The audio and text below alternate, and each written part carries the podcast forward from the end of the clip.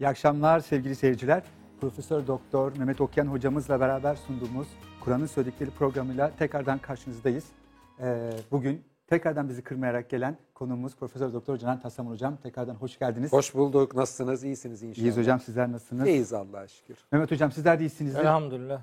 Harika, İyiyiz. harika. Şükürler olsun, hamdolsun. Canan hocam diğer e, derslerde yaparken programımızı yaparken böyle üstünden geçtiğimiz ama çok da konuşamadığımız Ruhun Yedi Çığlığı diye bir kitabımız var en son yazdığınız. Evet, en son Bana da böyle kitabı. imzaladınız. Çok teşekkür ederim. Bu kitabı e, yazarken niye, yani sizi motive eden şeyler neydi? Niçin yazdınız? E, biraz bundan bahsedebilir Tabii. misiniz? Hocam şimdi şöyle diyeyim. Yani koskoca uzayın içinde minicik bir dünyanın içinde e, e, varız. Burada hayata geldik.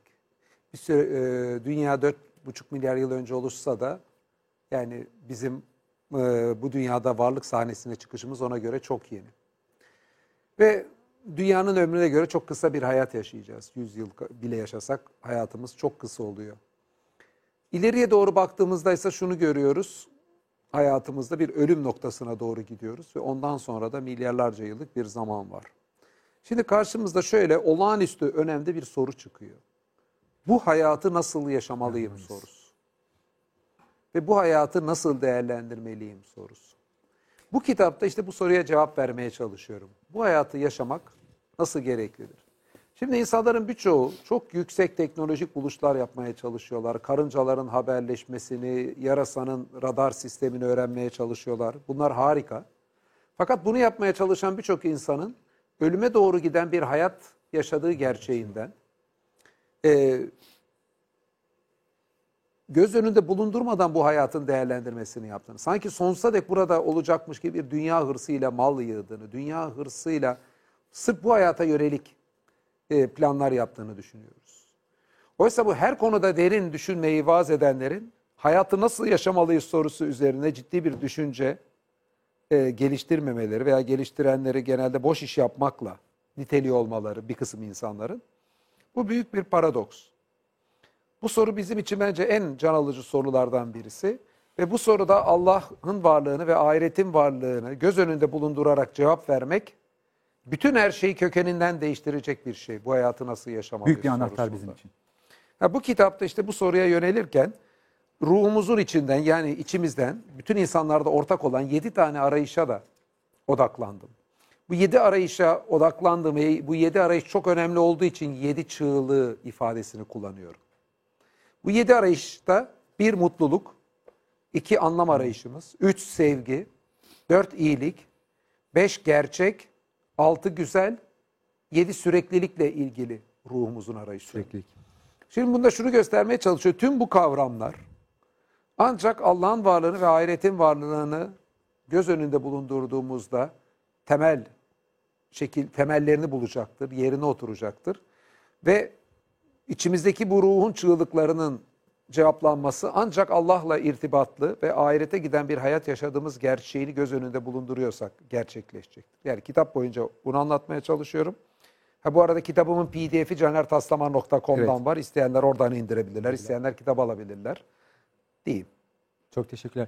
Hocam aklıma geldi Mehmet Diğer hocama- sorulara vakit kalsın Var. diye özetlemeye Tamam çalışıyorum. harika. Mehmet hocama burada hemen ilk başlığı sayarken ruhun yedi çığlığında mutluluk diye başlamış Caner hocam. Hocam Kur'an'da mutluluk geçiyor mu yoksa çünkü şey huzur mu geçiyor? Hep Amerikalıların şöyle bir lafları vardır işte pursuit your happiness mutlulukların peşinden koşun. Mutluluk sanki hep peşinden koşulan elde edilince tüketilen işte alırız veyahut da başka bir şey alırız. Ee, o, o yetmez sürekli bir şey alma ihtiyacı. Mutluluk e, Kur'an'ın da yeri var mı? Huzur mu geçiyor? Evet, Kur'an-ı Kerim'de itminan diye bir kelime geçiyor bunun karşılığında. Mutmain olmak, yani huzur bulmak. Huzur bulmak. Ee, e, mutlu olmak da işte herhalde huzurlu olmayla beraber anılabilecek kelimelerden biri. Doğrudan onun karşılığında orijinal bir Kur'ani terim e, pek hatırıma gelmiyor ama bu e, huzur bulmak, itminan kavramını Kur'an birkaç Ferah ayetinde falan gibi yakan kavramlar. o kurtuluşa ermek Tabii, işte tabii. o e, yani faizun kelimesi var. O da işte mutluluğa ermek. E, Bir şey diyebilir mi hocam? burada? mefaz kelimesi var. Kur- Kur- Kur'an'daki karşılığını aramak için. Şimdi felsefede bile tartışırken mutluluğu Aristoteles gibi çok geniş anlamda anlayan, yani biraz itminan kelimesine biraz daha yakın anlamda anlayan, yani tüm hayatı göz önünde bulundurduğumuzda gerçekleşen e, bir şey olarak anlayanlar var. Dar anlamda hazlar olarak alanlar da var. Maddeyle, nesneyle mutlu olan. felsefe tarihindeki, felsefi düşüncedeki mutluluk kelimesinin tam olarak neyi karşıladığı da çok tartışmalı bir konu. Yani hani Kur'an'da biraz yani mutluluğun anlamı ne ki felsefede? Biz hangisini karşılığı Kur'an'da arayacağımız sorusu var. Şimdi o biraz e, hani böyle geniş anlamda düşünürsek belki Kur'an'da daha çok e, karşılığı bulunabilir. Mesela kurtuluşa ermek ifadesi de Kur'an'daki bir yerde yani Ar- Aristoteles'in demeyeyim de en azından tüm hayatı göz önünde bulundururken gerçekleşen bir mutluluğa yakındır. Evet yani o işte kurtuluşa ermek, felaha ermek, salaha ermek gibi kavramlar var Kur'an-ı Kerim'de. Ama e, ben doğrudan hani benim çalışma alanımla da doğrudan alakalı olması itibariyle e, mutluluk deyince böyle gönül huzurunu Evet. anlamak istiyorum ben. Ve Kur'an-ı Kerim'de bu kelime, bu itminan kelimesi e, birkaç ayeti kerimede olumlu içerikte geçiyor. Fakat bazı ayetlerde olumsuz içerikte geçiyor. Yani tek başına bu itminan e, doğru bir mutluluğu her yerde karşılamıyor. Yani böyle genel ve sloganik şeyler söylemek istemiyorum. Doğrudan ayetle bağlantılı olarak ifade etmek isterim. Rahat suresinin e, 28. ayetinde bu ay buna ufak bir temas var. Orada diyor ki ellezine amenu ve tatmainnu kulubuhum bi zikrillahi. İman edenler var ya onların kalpleri Allah'ı hatırlamakla huzur bulur. Mutluluk duyar. Ela bi zikrillahi. Burada böyle vurgulu bir ifade var. Dikkat çekici bir e, üslupla Allahu Teala buyuruyor. Diyor ki ela dikkat edin. Bi zikrillahi Allah'ı hatırlamakla, Allah'ı zikretmekle, Allah'ı anmakla Gündemini almakla. e, ben hayatını Allah bilinciyle yaşamanın kastedildiğini düşünüyorum burada. Yani Allah'ı hatırlayarak sana her meşguliyetinde Allah var ve onun şahitliğinde bu hayatı yaşamalısın ve onun istediği gibi yaşamalısını algılamaya çalışıyorum.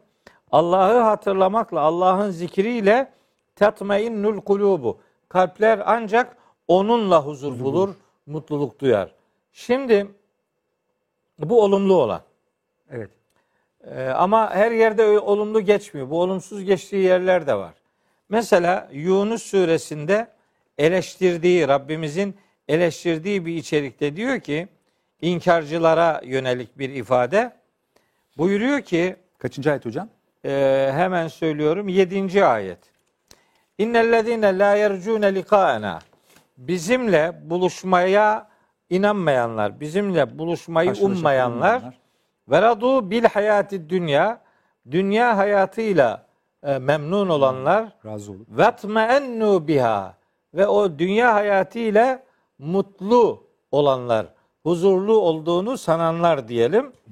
Vellezine hum an ayatina gafilun ve bizim ayetlerimizden habersiz davrananlar var ya ulaike mevahumun nar onların sığınağı varıp duracağı yer işte ateştir bir makanu yeksibun dünyada kazandıkları şeyin karşılığı olarak.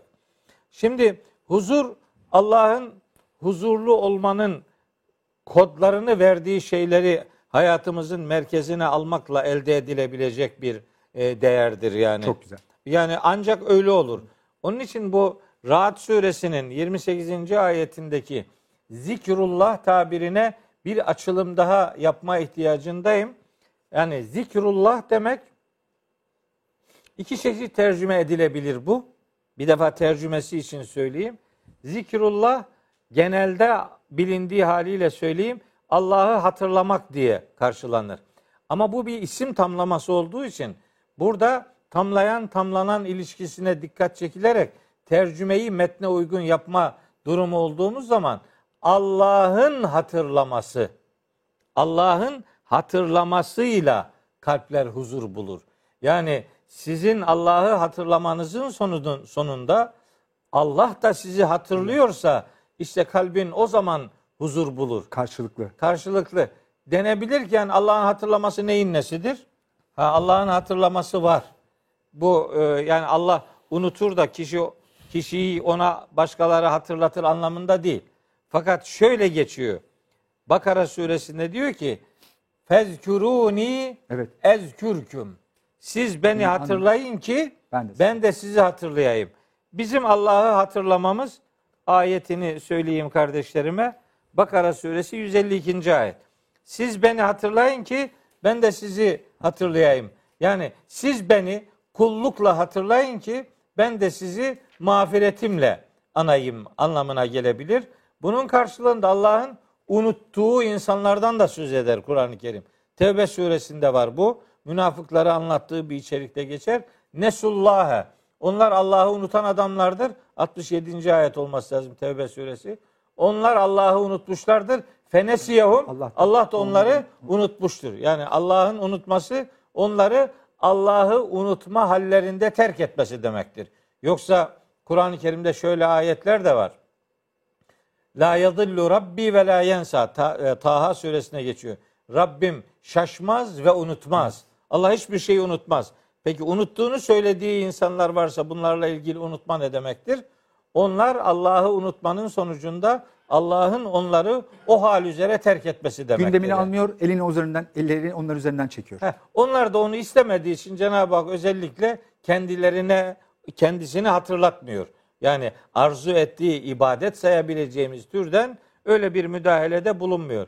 Siz Allah'ı hatırlayacaksınız ki o da size nimetiyle kendisini hatırlatmış olsun. İşte Kur'an'ın mutluluk dediği şey aslında o tamlamayı onun için özellikle dikkatlerine sunmak istedim kardeşlerimin. Bir anlamı Allah'ı hatırlamaktır. Bir anlamı Allah'ın hatırlamasıdır. Namazla ilgili bir ayeti kerime var. Ankebut Ankebut 45. suresi, evet, ayette. evet. Ve le anın. zikrullah ve le zikrullahi ekber. Allah'ı hatırlamak çok büyük bir ibadettir. Öyle tercüme edilir. Ama onun tamlama olarak asıl tercüme biçimi Allah'ın insanı hatırlaması büyük bir ödüldür. Yani asıl oradan geliyorsa bu bizim için çok büyük bir kıymet ifade edecek. Çok bir güzel. bir ötesini daha söylemek ihtiyacındayım. Kur'an-ı Kerim'de Kur'an'ın isimleri ve sıfatları olarak 50'den fazla kelime ve kavram kullanılır. Bunlardan bir tanesi de zikirdir. Evet. Zikir, zikra, tezkire. Aynı kökten gelen üç kelime kullanılır hatırlama ile ilgili. Biri hatırlama, ikisi hatırlama, biri hatırlatmak anlamına gelir. Peki Kur'an'a niye hatırlama demiş Allahu Teala? Bunun hatırlama boyutu neyin nesidir? Biz buna Kur'an'ın ele aldığı konuları Rabbimizin bizim fıtratımıza ve vicdanımıza kodlamasını hatırlamamız demektir. Yani biz aslında kendimizi, kodlarımızı hatırlıyoruz. Onun için Kur'an'da yer alan hiçbir e, es- e, esas yoktur ki insana aykırı gelsin. Allah'ın bu kitabında yer verdiği bütün prensipler insanın fıtratına ve vicdanına Harika. uygun prensiplerdir. O itibarla Kur'an'ın bir adı da zikirdir.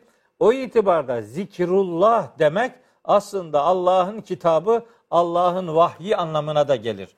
Biz buradan hareketle Allah'ın hatırlanmasıyla kalplerin huzur bulmasından söz ettiğimiz zaman bizi Allah'ı hatırlamaya götürecek e, unsur Allah'ın kitabıdır. Zikrullah yani Allah'ın kitabıdır. Allah'ın kitabıyla içli dışlı onu merkeze alan, onu hayatın e, en önemli değeri haline getiren bir duyarlılık ortaya konulursa bilinsin ki Allah'ın bu kitapta yer verdiği, yapın dediği şeyler bizim hayrımızadır, yapılabilir şeylerdir, kolay şeylerdir ve insana yararı dokunup insanı mutlu kılacak şeylerdir. Allah'ın hiçbir emri birine eziyet olsun diye verilmiş Verilmiş değildir. Taha ma enzelna aleykel Kur'an li teşka. Taha suresi 2. ayet. Taha peygamberimizin isimlerinden biri olarak bilinir. Ma enzelna aleykel Kur'an li teşka. Biz sana bu Kur'an'ı hayatı zindan edesin ya da hayat çekilmez kılınsın diye indirmedik. Yani Allah'ın kitabında indirdiği şey güzeldir, yapılabilirdir, kolaydır ve insana mutluluk ve huzur vericidir. Şimdi düşünün insana mutluluk verici ne var da onun karşılığı Kur'an'da yok.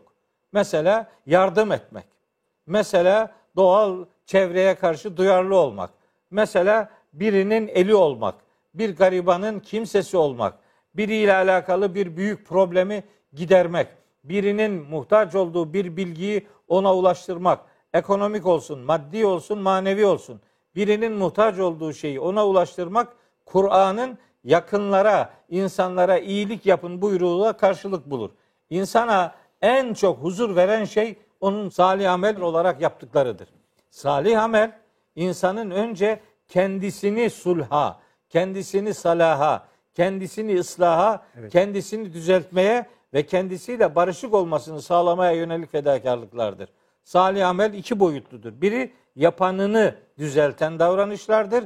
Onun için onlara bir boyutuyla hasenat denilir. Hasenat denir. Yani yapanını güzelleştiren. Benimle Tamam. ilgili kısmı. Evet, kişinin hatta peygamberimiz namaz gece özellikle gece namaz kılanlarla ilgili onların e, güzelliğine dair ifadeleri vardır. E, elbette hasenat dediğimiz şeyler yapanını güzelleştirir. Bu salihatın bir boyutu hasenatı içerir. Yani yapanını mutlu eder. Sizi güzelleştirir. Birine bir iyilik yaptığınız zaman oradan alacağınız hazzı başka hiçbir şeyden alamazsınız. Birinin kimsesi olmak, bir garibanın elinden tutmak, bir yetimin başını okşayabilmek, bir mağdurun ihtiyacını giderebilmek, bilgi noktasında, sevgi noktasında, ilgi noktasında, ekonomik ilişkiler noktasında, tecrübe noktasında vesaire. Aklınıza ne geliyorsa sizi mutlu edecek şeylerdir. Burada bir peygamberi öğüdü daha kardeşlerimle paylaşmak isterim. Neyin mutluluk verici olduğunu hatırlama babından. Diyor ki peygamberimiz sizden hiçbiriniz kendiniz için istediğinizi kardeşiniz için istemediğiniz sürece iman etmiş olmazsınız. İşte bu insanın hani ötekiyle ilişkini ilişkisini düzenleyen, ötekinde olsun diye e, hareket ettiği noktayı kendisi üzerinden tanımlamasını öğütleyen ve kendisi için istediği şeyi kardeşi için de isteyebilme erdemini ona kazandıran muhteşem bir mutluluk kalemidir. İşin e, çerçevesini bu şekilde çizebilirim diye ifade edeyim. Çok teşekkür hocam. Ben gene bu konuyla ilgili vaktimiz yeterse açılımları ya da sormak istediğim sorular olacak. Onu gene size döneceğim de Caner hocama sormak istiyorum. Ee, anlamdan aslında genel olarak bahsettik. Sanki e, anlamın ve huzuru ve ruhumuzun o çığlığına cevap verecek şeylerin Kur'an'da olduğunu söyledik. Al- yani Allah'a ve ahirete inanmadan bu hayatta anlam bulmak mümkün mü? Yani Allah'a ve ahirete inanmıyor. Evet. Şimdi bu hayata bence e, e, anlam bulmak mümkün değil. Niye mümkün değil? Çünkü bizim bu hayatta anlam, şimdi anlamlı bir hayat yaşamak demek şu demek. Gerçekten yaşanmaya değer bir hayat yaşamak demek özünde. Ve bunun objektif olması. Yani benim anlamlı hayat yaşadığımı düşünmem demek değil.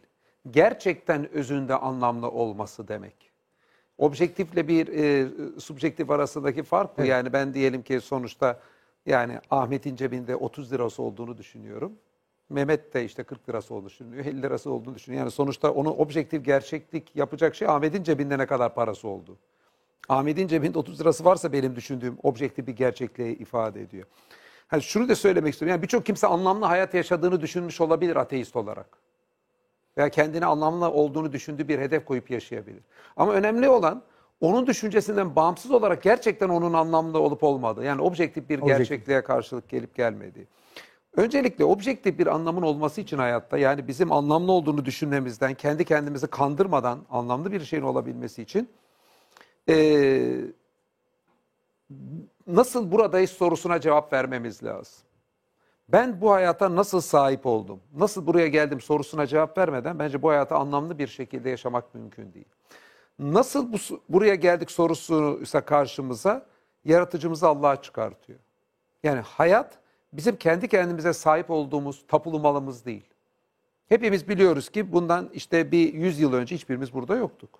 Evet. 100 yıl önce hangimiz görüyordu? Hangimiz gö- işitiyordu? Hangimiz tat alıyordu? Hangimizin sevinçleri, hüzünleri, e, içinde sevgi hissi vardı? Hiçbirimizin. Bütün bunlar bize hayatla beraber verildi. O zaman bu hayatı her şeyden önce hayatı verenle bir arada düşünmem lazım. Bu hayat ancak hayatı verenle bir arada düşünülüyorsa objektif bir anlamın bu hayatta bulunması lazım. Yani benim kendi kendimi kandırmadan gerçekten anlamlı bir hayatı ben ancak hayatı verenle bir arada düşünürsem yapabilirim. Bu yüzden ancak Allah'la irtibatı olan bir hayat anlamlı olabilir. Şimdi Allah'a inanmayan bir insan, günümüzdeki işte materyalist ateistleri alırsak mesela, kendi hayatının tesadüfen ortaya çıkmış bir hayat olduğunu düşünüyor. Şimdi tesadüfen burada var olmuş olmak, bir yanlışlığın eseri olarak var olmak, baştan ben zaten anlamsız bir şekilde buraya geldim. Bir anlama bağlı olarak buraya gelmedim demek. Anlamsız bir şekilde biz burada varsak, zaten objektif bir anlamın olması hayatın mümkün değil. Yani kendi kendimce ben kendimi kandırdığım bir anlam ancak hayatta kurabilirim. Objektif bir anlamın olması mümkün değil. Üstelik anlam sadece zihinde olan bir şey. Yani bir şeyin anlamlı. Anladım. Ha bu evrenin başlangıcı içinde anlam, sevgi gibi hislerin olmadığı madde ise anlam bizim sonradan iç biyolojimizde oluşmuş sadece kendi kendimizi kandırdığımız bir kavramdır. Gerçekten bir iyilik, güzellik gibi kavramları, zihinsel kavramları temellendiremeyeceğimiz gibi Allah'tan bağımsız şekilde anlamı da temellendiremeyiz. Bunu da zaten fark eden kim ateistler nihilist olmuştur. Yani bu hayatta yaşanmaya değer hiçbir şey yok, anlam yoktur demişlerdi. Fakat büyük bir çoğunluk çünkü insan içinden gelen anlamla ilgili istek o kadar büyük ki bu da bizi aslında Allah'ın gönderdiği bir dine sevk ediyor. Fakat ateistler de içinde bu his güçlü. Çünkü bütün insanların fıtratında anlamla ilgili arayış var. Onlar götürdüğü yere götürmeseler de bu anlamla ilgili çığlık içlerinde dinmiyor. Bunun üzerine kendileri bu hayatta bir anlam oluşturmaya kalkmıştır insanların çoğunu. Mesela Nietzsche de bu hayatın Allahsız anlamsız olacağını görüyor bir yerde seziyor. Kimi ifadelerinden bunu görüyoruz. Ama kendisi süper bir insanı ortaya çıkartarak, süpermeni ortaya çıkartarak. Üst insan. Bütün insanlar için değil, kendisi için öyle bir anlamlı rota çizmeye çalışıyor. Veya Bertrand Russell 20. yüzyılın ilk yarısı en önemli ateistiydi. O da evrenin son bulmasında bütün insanlığın ürünlerinin yok olacağının kaçınılmaz bir ümitsizlik hissini oluşturacağını söylerken o da aslında Allahsız bir hayatın anlamsız olduğunu görüyor. Fakat kendisi bir kendi yaptığı aktivitede veyahut da o felsefeyle ilgisinde şurada burada bir anlam kurmaya çalışıyor. Kısacası Allahsız hayatın anlamsız olacağını birçok ateist görseler de birçok kendisi kendimce ben bir anlam kurayım burada hiç olmazsa demişler. Fakat bu mümkün mü? Aslında bu da mümkün değil. Niye? Çünkü nasıl buraya geldik sorusuna Allahsız cevap vermek e, objektif anlamı mümkün olmadığını gösterdiği gibi nereye gidiyoruz sorusuna ölümle yokluğa doğru gidiyoruz şekilde cevap vermek subjektif yani kendimizin oluşturacağı anlamlı bir şeyin de mümkün olmadığını gösteriyor. Şöyle düşünün. Ee, bizden önce milyarlarca yıl var. Bizden sonra milyarlarca yıl olacak. Biz şurada çok uzun yaşadık dediğimizde 100 yıllık bir hayat yaşıyoruz. Bunun olabilecek dünyada yaşanmış en iyisini düşünelim. Yani hiç kimsenin yaşamadığı kadar 20'li yaşlardaki sağlıkla bir insan 20'li yaşlardaki organlarının dinçliğiyle bir hayat sürüyor. Dünyanın en zengin insanlarından biri olarak yaşıyor. Hiç acı tatmıyor, hep sevgi tatıyor. 100 yıl böyle bir hayat. Ya bunda bile zaten hayat çok çok kısa. Yani böyle olabilecek dünyadaki en ideal hayatı yaşadığımızda bile bu hayatın içi o kadar kısa ki böyle bir hayatın bile son günü oluyor. Bu son günü geldiğini düşünelim hayatın. Değil mi? Sonuçta herkes bu hayatın son gününü yaşayacak. O son gün geldiğinde dünyada ne kadar iyi bir hayat yaşamışsanız o kadar çok şey kaybedeceksiniz. O kadar çok şey yok olacaksınız. Bu da o zaman öyle bir şey götürüyor ki size dünyada aslında en iyi hayatı yaşamanız ölünce o kadar çok şey kaybedeceğiniz için sizin için daha büyük bir üzüntünün kaynağı oluyor. Ben buna hazcının paradoksu diyorum kitabında. Yani hazcılar bu dünyada haz almak için bir hayat yaşama gayesi güdüyorlar. Fakat öyle bir şey var ki ne kadar çok haz alıyorsanız Sonu eğer, yok. Eğer kendinizi kandırmadan ölümü düşünüyorsanız öldüğünüz an elinizden çıkacak hazlar, dünyada mesela ne kadar zenginseniz ölünce o kadar çok şeyi geride bırakıyorsunuz. Ne kadar çok sevgi ortamında yaşıyorsanız ölünce o kadar çok şey kaybediyorsunuz. Ne kadar çok diyelim ki içinizde mutluluk hisleri varsa e, ölünce o kadar büyük bir mutluluktan oluyorsun. Bunu da fark eden insan aslında ne kadar çok şeye sahipsen O kadar ölünce çok o kadar çok kaybedeceğim. diye ne kadar çok hep sahip olmanın peşinde koşuyor. Fakat ne kadar çok şey sahipse o kadar çok şey yitireceği için o kadar mutsuz oluyor bir yandan. Yani ondan diyorum hazcının paradoksu. Ha o zaman bu hayatı tutarlı ve mutlu yaşamanın tek bir imkanı var. Ancak Allah'la irtibatlı ve ahiret inancı olan bir hayatta biz hayatta mutlulukla tutarlılığı bir araya getirebilir. O yüzden de işte kalpler Allah'a tatmin olur ifadesi de bir yerde burada Allah. oluyor. Allah'la irtibatlı bir hayatta tatmin var. Niye? Çünkü Allah'la irtibat tutarlılıkla mutluluğu, anlamı, iyiliği hepsini birleştirmemiz olarak görüyor. Geri kalan insanlar anlamlı bir hayat yaşadığını düşünebilir mi? Düşünebilir. Bunu hiç unutmasın. Yani biz kimse anlamlı hayat yaşadığını düşünemez demiyoruz. Fakat o hayatı dediğim gibi objektif bir anlamı olmayacaktır. Bu o hayat sadece ölümden sonrasını yokluk olarak gördüğü için bu dünyayı aşkın hedefleri olması mümkün değildir. Bu dünyadaki hedeflere de fokuslanan bir hayat anlamsızdır kendi içinde. Çünkü hayat çok kısadır. Bu hayatın içinde ne yaparsanız yapın anlamsız olmak zorundadır. Bu yüzden ancak Allah'la ve ahiret inancıyla olan bir hayat anlamlı olabilir. Ahiret inancını ise bizim tek anlamamız yani anlamlı bir hayat yaşamımızın olana bize Allah'tan bir mesajın olmasıdır. Allah işte Kur'an da Allah'tan insana mesajdır. Yani Allah içimizdeki anlamla ilgili ihtiyaçla da Allah'tan olacak bir mesaja bizi yöneltiyor. Kur'an da onun yerine getiriyor. Dikkat edin şunu demiyorum. Ee, Allah'a ahirete inanırsak İslam'a anlamlı bir hayatımız olur. Haydi bunlara inanalım demiyorum. Allah içimize anlamla ilgili bir arayış vermiş. Anlamla ilgili bir arayış bu inançlar çerçevesinde ancak gerçekleşir. Ancak İslam gibi bir Allah'ın gönderdiği din inandığımızda o gerçekleşir. Sen ararsan aradığında Ha, seni ve buluyor. İslam buna en güzel şekilde cevap veriyor. Kısacası Allah içimize koyduğu yani fıtratımıza Evet. koyduğu anlam ihtiyacıyla bizi İslam'a yöneltiyor diyorum. Bu da İslam'ın Allah'ın gönderdiği bir din olduğuna delil diyorum. Yoksa biz içimizde anlam ihtiyacı var. Haydi bunu susturalım diye İslam'a inansaydık bu İngilizlerin, Amerikalıların hani wishful thinking dediği. Yani kendi kendimizi mutlu edecek bir şeye inanmamız Üstü olur. kurutumuz olur. Evet. Fakat tabii bu dediklerim Allah'ın varlığını anladıktan sonra birisi Allah'ın varlığını inkar ediyorsa onun nasıl anlaşıldığını tartışabiliriz. Ama Allah'ın varlığını anlayan, içindeki anlam ihtiyacına tanıklık eden, insanı anlamı arayacak şekilde yaratan Allah'ın anlamsız bırakmayacağını da anlar. Ama anlamı da insanı bulmasının tek olana Allah'tan insana bir mesaj olması. Yani demek ki insanı anlam arayan canlı olarak yaratan insan kendisinin göndereceği bir dine muhtaç yaratmış. Ve İslam da işte onu en güzel şekilde karşılamaktadır. Çok güzel hocam. Bunu yani kısaca özetlemeye çalışayım. e, Yani yani a- a- anlam o kadar şey ki ben sadece bir şey anlamlı demem onu anlamlı kılmıyor sanırım. Tabii ki. Yani benim ona anlam demem ya ben çok anlamlı bir hayat yaşıyorum o anlamlı olmuyor. Ben yaratanla o bağı kurduğumda aslında bütün hikaye birleşiyor gibi. Mehmet Elbette. hocam not aldığınızı gördüm. Evet. bir de şunu kitapta çok anlatmaya çalışıyorum. İnsan kendini çok rahat kandıran bir canlı. Eyvallah. Hatta eğitim seviyeniz artınca bazen doktorası falan oluyor insan profesörü kendini doktoralı şekilde kandırabiliyorsun. Yani ne yapıp edip kendi kendimizi kandırmalardan kurtulmamız lazım. Sanki bu dünyada hep kalacakmış gibi insanın kendini düşünmesi, ölümü önemsizmiş gibi düşünmesi, yani kendini kuracağı bir anlam olabileceğini zannetmesi. Bunlar hep insanı kendi kendini kandırmalarına örnekler. Değil mi? Ama onların nasıl olduğunu kitaptan detayını okusun Tamam isteyen. hocam. E, Ben de tabii dinlerken bir takım ayetlerle e, meseleyi ilişkilendirme ihtiyacı hissettim. Şimdi Kur'an-ı Kerim'de e, hayat, hayatın var ediliş gayesi, anlam, anlamın karşılığında da boşunalık manasında batıl kelimeleri yer alır Kur'an-ı Kerim'de. Buna e, bu konuya dair böyle iki farklı perspektif geliştirilebilir. Yani e, hayatın anlamı nedir? Bunun üzerinden hayatı yaratan neler söylüyor? Neler söylüyor? Yani e, önemli olan o değil mi? O ne dediyse işte onun tanımlamasıdır.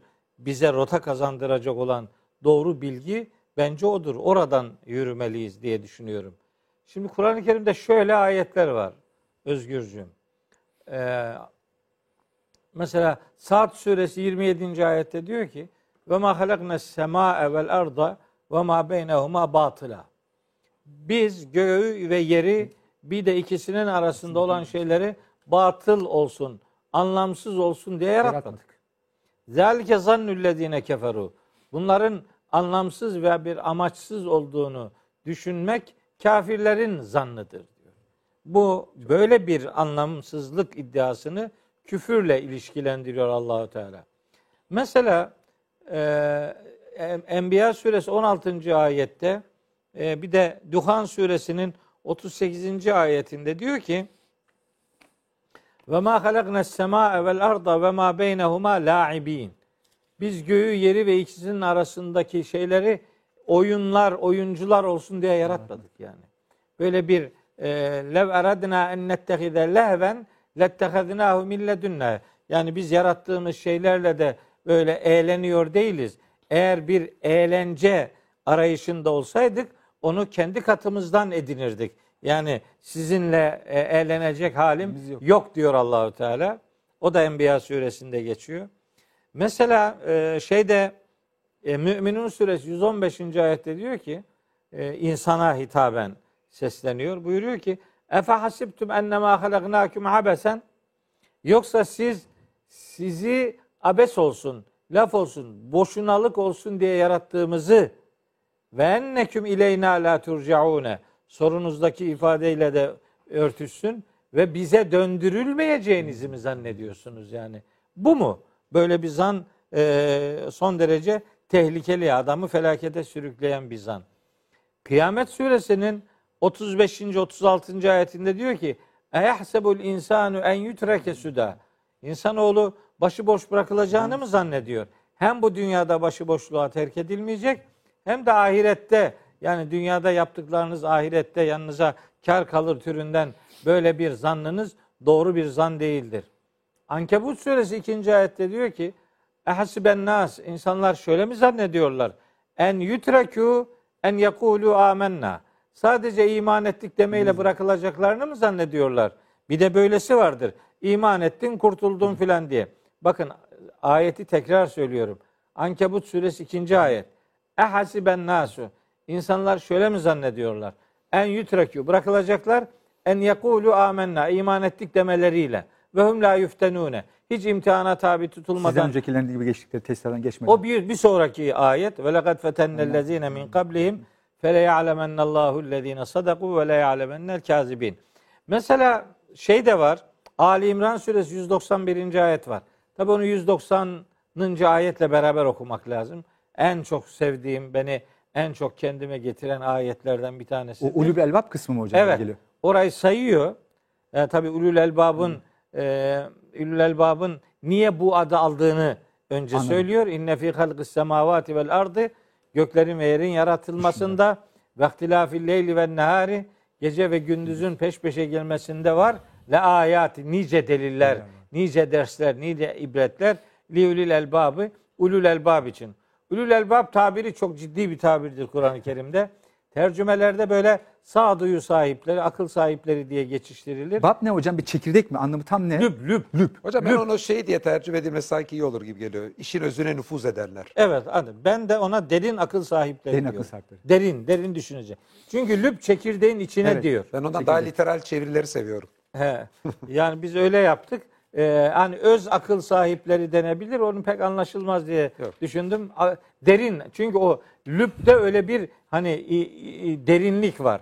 İç iç kabukta kalmayanlar, kabukla yetinmeyenler, işin özüyle ilgilenenler için nice deliller vardır. Onları anlatıyor. Kim bunlar? Ellezine yezkurunallaha kıyamen ve kuuden ve ala cunubikum. Yatarken, ayaktayken. ayaktayken, yaslanırken, otururken Allah'ı hatırlarlar. Her meşguliyetleri Allah'la olur yani. Allah'la yaşamayı bilirler. Ve yetefekkerune fi halqis semavati vel ve onlar göklerin ve yerin yaratılışıyla alakalı tefekkürde bulunurlar. Tefekkürle tefkir iki zıt kavramdır. Aynı kökten gelirler. Tefekkür e, olumlu, yararlı bilgi üretme çabasıdır. Tefkir ise kötü niyetli hezeyan üretmek demektir. Bunlar göklerin ve yerin yaratılışıyla ilgili kafa yorarlar ve bunun sonunda Rabbena derler ki ey Rabbimiz ma halakte hâzâ batıla. Sen bütün bunları batıl olsun diye, boşuna olsun diye yaratmadın. Demek ki hayatta bir boşunalık yok. Yok. Bir rastgelelik yok. Boşluk bir yok. oyun yok. Bir lüzumsuzluk yok. Bir e, efendim ne halin varsa gör e, vurdum duymazlığı yok. Hepsinin bir manası var. İşte o hayat yaratılışının anlamı mutlaka anlamı var manasına gelebilecek ayetler de var. Hani anlamsızlık yok, anlam var. Tercümelerde şöyle bir sıkıntı var. Hani bu e, Caner'in özellikle vurguladığı hani anlam anlam anlam diyor. Biz onu tercümelerde pek görmeyiz. Çünkü o ilgili ayetlerde onun Arapçası şöyle geçer. ma halaknahuma illa bil hakkı. İlla bil hakkı. Bir Bil hak hakkı Amaç. bunu bir hak ile diye tercüme ediliyor. Ya bir hak ile anlaşılmıyor ki yani. Bir hak ile dediğinde onu Türkçe'de okuyan kullan- anlamıyor. Özellikle yeni nesil o kelimeyi pek kullanmaz. Kullanmaz, anlamaz. Onu bir amaç ile, Amaç bir amaç ile, bir anlam ile. Hayat demek anlam demektir. Allah demek anlam demektir zaten. Rabbimiz Kur'an'ında şurada not aldım. Mesela En'am 73, Yunus 5, İbrahim 19, Hicr 85, Nahil 3, e, Ankebut 44, Rum 8, Zümer 5, Casiye 22, işte e, Duhan 39, Ahkaf 3, Tegabun 3.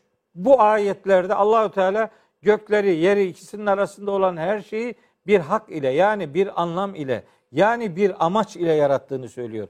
Onun için Rabbimiz Kur'an'ında iman esaslarını ikiye indirecek pek çok kullanıma yer verir. İnanılacak şeyler Kur'an'da yer alan bütün ilkelerdir. Onu söyleyelim. Ama öyle bir indirgeme var ki Rabbimiz kendisine imanla beraber sürekli ahirete imana vurgu yapar. İman esaslarının sayıldığı her ayette bu ikisi mutlaka vardır. Daha 2 3 4 tane daha da vardır ama iki tanesi başattır. Mutlaka onlar vardır. Tek olunca şirk koşmama, iki olunca Allah'a ve ahirete inanma. Allah'a evet. Allah'a ve ahirete iman Çoğalınca da çoğalıyor Allah'a ki peygamberlerine meleklere, kitaplara, kitaplara çoğalıyor diyor. evet öyle öyle gidiyor. Şimdi bu niye böyledir? Çünkü bu hayatı yaratanın yarattığı doğrultuda yaşayacaksanız bilin ki bu hayatın bir e, ötesi vardır. Yani sizi ileriye dönük planlar yapmaya ve bu hayatı doğru yaşamadaki Başıboş bırakmadı. ilkelerle sizi buluşturmaya çalışır. İnsanı ileriye dönük plan yapmaya, doğru bir plan yapmaya e, iten önemli bir bilinçtir. Ahiret varsa sorumluluk vardır. Ahiret varsa hayatımızın meşguliyetlerinin bir anlamı vardır. Hedefimiz var hocam. Evet. Dolayısıyla yani ahiret yoksa ve bir de Allah inancı yoksa şöyle düşünüyorum ben. Bir adam niye iyilik yapsın ki mesela? Niye? Niçin yapsın? Bunun nasıl bir anlamını bulabilecektir? Ama Allah varsa ki var, ahiret varsa ki var.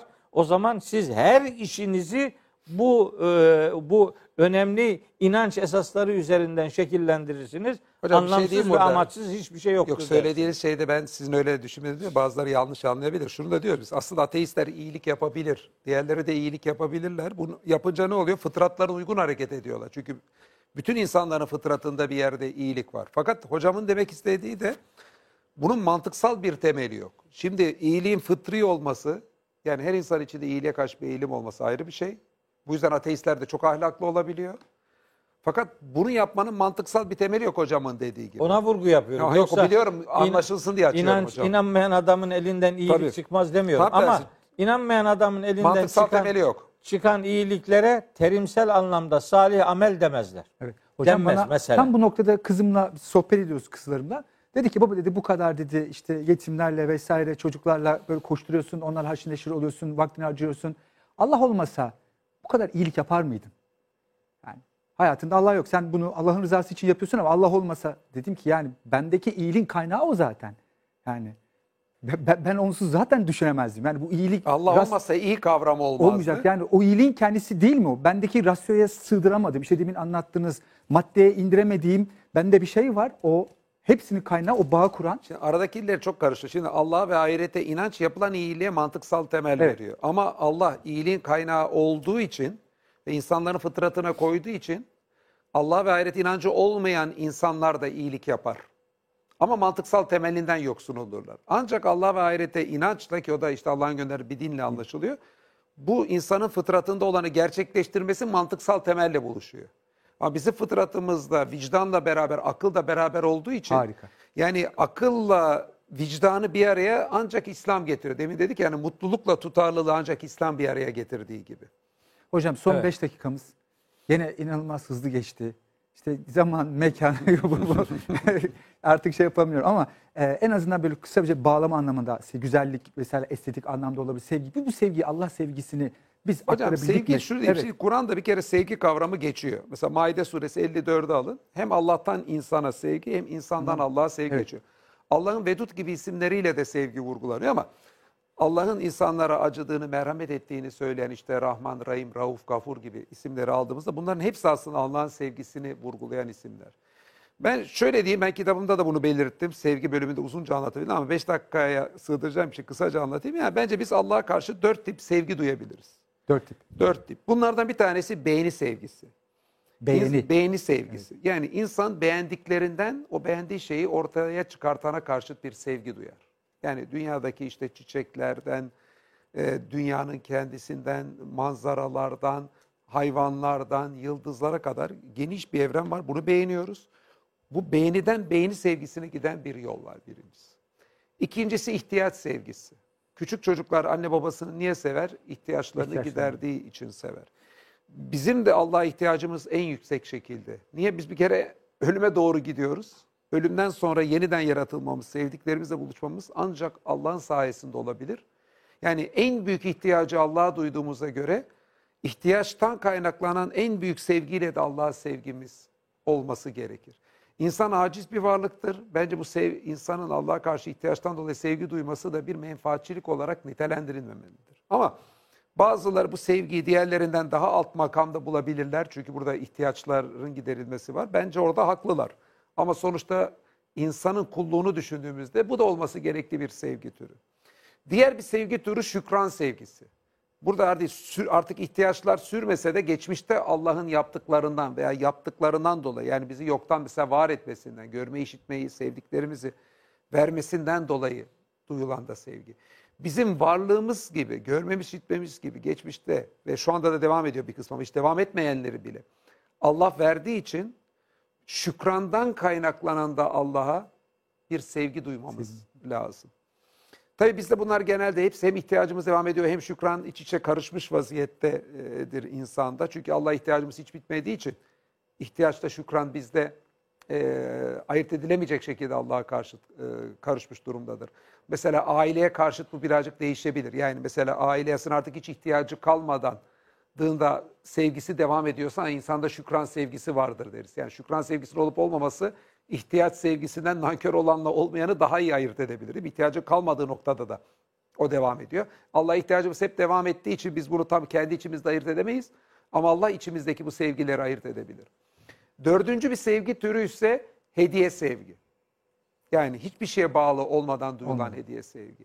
Hediye sevgi aslında en başından biri başrolde. Allah e, insanın hiçbir kendisi için yaptığı olmadan, hiçbir şey olmadan da evreni yaratıyor. Yani Allah'ı yaratmasının arkasında da sevgi olduğunu düşünürsek, bu hangi sevgi türü bir kere Allah'tan insana karşı duyulan sevgi de en başlangıçtan hediye sevgi. Değil mi? Hiç karşılığı görmeden e, verilmiş bir sevgi. Ha bizim de e, birçok zaman yani e, e, dediğim bizim için hiçbir şey yapmayanlar için de şeyler için de veyahut da herhangi bir şükran minnettarlık olmadan da bir şey için hediye sevgi duyabileceğimizi görüyoruz. Bir şey sırf o olduğu için onu sevebiliriz. Şimdi biz başka şeylere karşıt da hediye sevgi duyuyorsak o zaman Allah'a karşıt da bir hediye sevgi duymamız lazım. Yani kısacası Allah'ı Allah olduğu için sevmek, sırf onu o olduğu için sevmek, bizim bütün ihtiyaçlarımızı gidermesinden, e, bizim ona muhtaçlığımızdan bağımsız olarak Harika. da Allah'ı sırf Allah olduğu için sevmek. Harika Ha, sonuçta burada asıl olan şey şu sevgiyi e, e, yani bu sevgilerden illa birini tercih etmek değil. Bence gerek hediye sevgi, gerek beğeni sevgisi, şükür sevgisi, ihtiyaç sevgisi bu sevgilerden hangisi eksikse onu çoğaltmak lazım. Herhangi birini eksilterek değil, eksik olan sevgi türünü çoğaltarak Allah'ı sevmemiz lazım. İbn Sina'nın da dediği gibi yani varlıkın içine sevgi konması sevginin kaynağı olan Allah'a yöneltmesi için. Bu yüzden Harika. İbn Sina da etkisinde olduğu Aristoteles gibi hareketin kaynağında bile Allah. Allah'la bir sevgi sevgi ilişkimizi görmüş. İslam düşüncesinde dini marifetullah'ın yani Allah'ı tanımanın Allah'a sevgiye götüreceğine dikkat çekilmiş. Yani bu nedir? İşte Allah'ın özünü biz iyi bildikçe Allah Allah olduğu için sevmemiz gerektiğiyle ilgili o hediye sevgiyi de Çok içimizde gerçekleştiririz. Hocam son bir iki dakikamız. Sınırlamayı sevmiyorsunuz ama sizinle bağlayalım. Evet, benimle zor bağlanır. Bağlarsın. Bir iki tane azından- bir şey söyleyeyim. Tamam. Yani zaten e, Caner anlatılacakları büyük oranda anlatmış oldu. E, ben Allahu Teala'nın En çok sevilmesi gereken varlık kudret olduğuna inanıyorum. Çünkü Bakara suresi 164. ayet öyle söylüyor.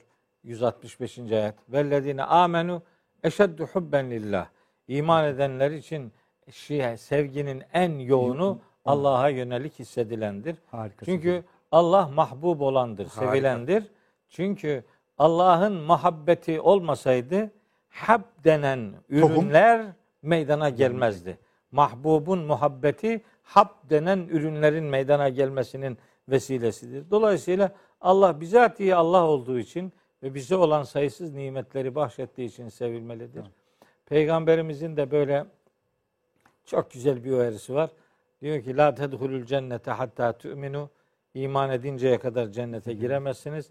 Ve la tu'minu hatta tehabbu. Siz birbirinizi sevmediğiniz sürece de iman etmiş olmazsınız. Sevgi hayatın Çok teşekkür ederim. Allah'a yönelik en Harikasınız, önemli harika. kodlarından Yani biri. sevgi bir kenar dekoru değil ana fikirde bizatihi başrolde. Yani insanın yaratılmasından işte diğer varlığa kadar hep başrolde sevgi var aslında. Süper. Caner Hocam çok teşekkürler. Onur duyduk. Konumuz oldunuz. İnşallah nasip olursa bir dahaki programda sizi görmek istiyoruz. Zevkle. Mehmet Hocam size de çok teşekkür ederiz. Ben teşekkür bir ederim. Kur'an'ın söyledikleri programıyla sizlerin huzurunda olduk. Bir başka programda görüşme dileğiyle. Hoşça kalın. Huzurla kalın.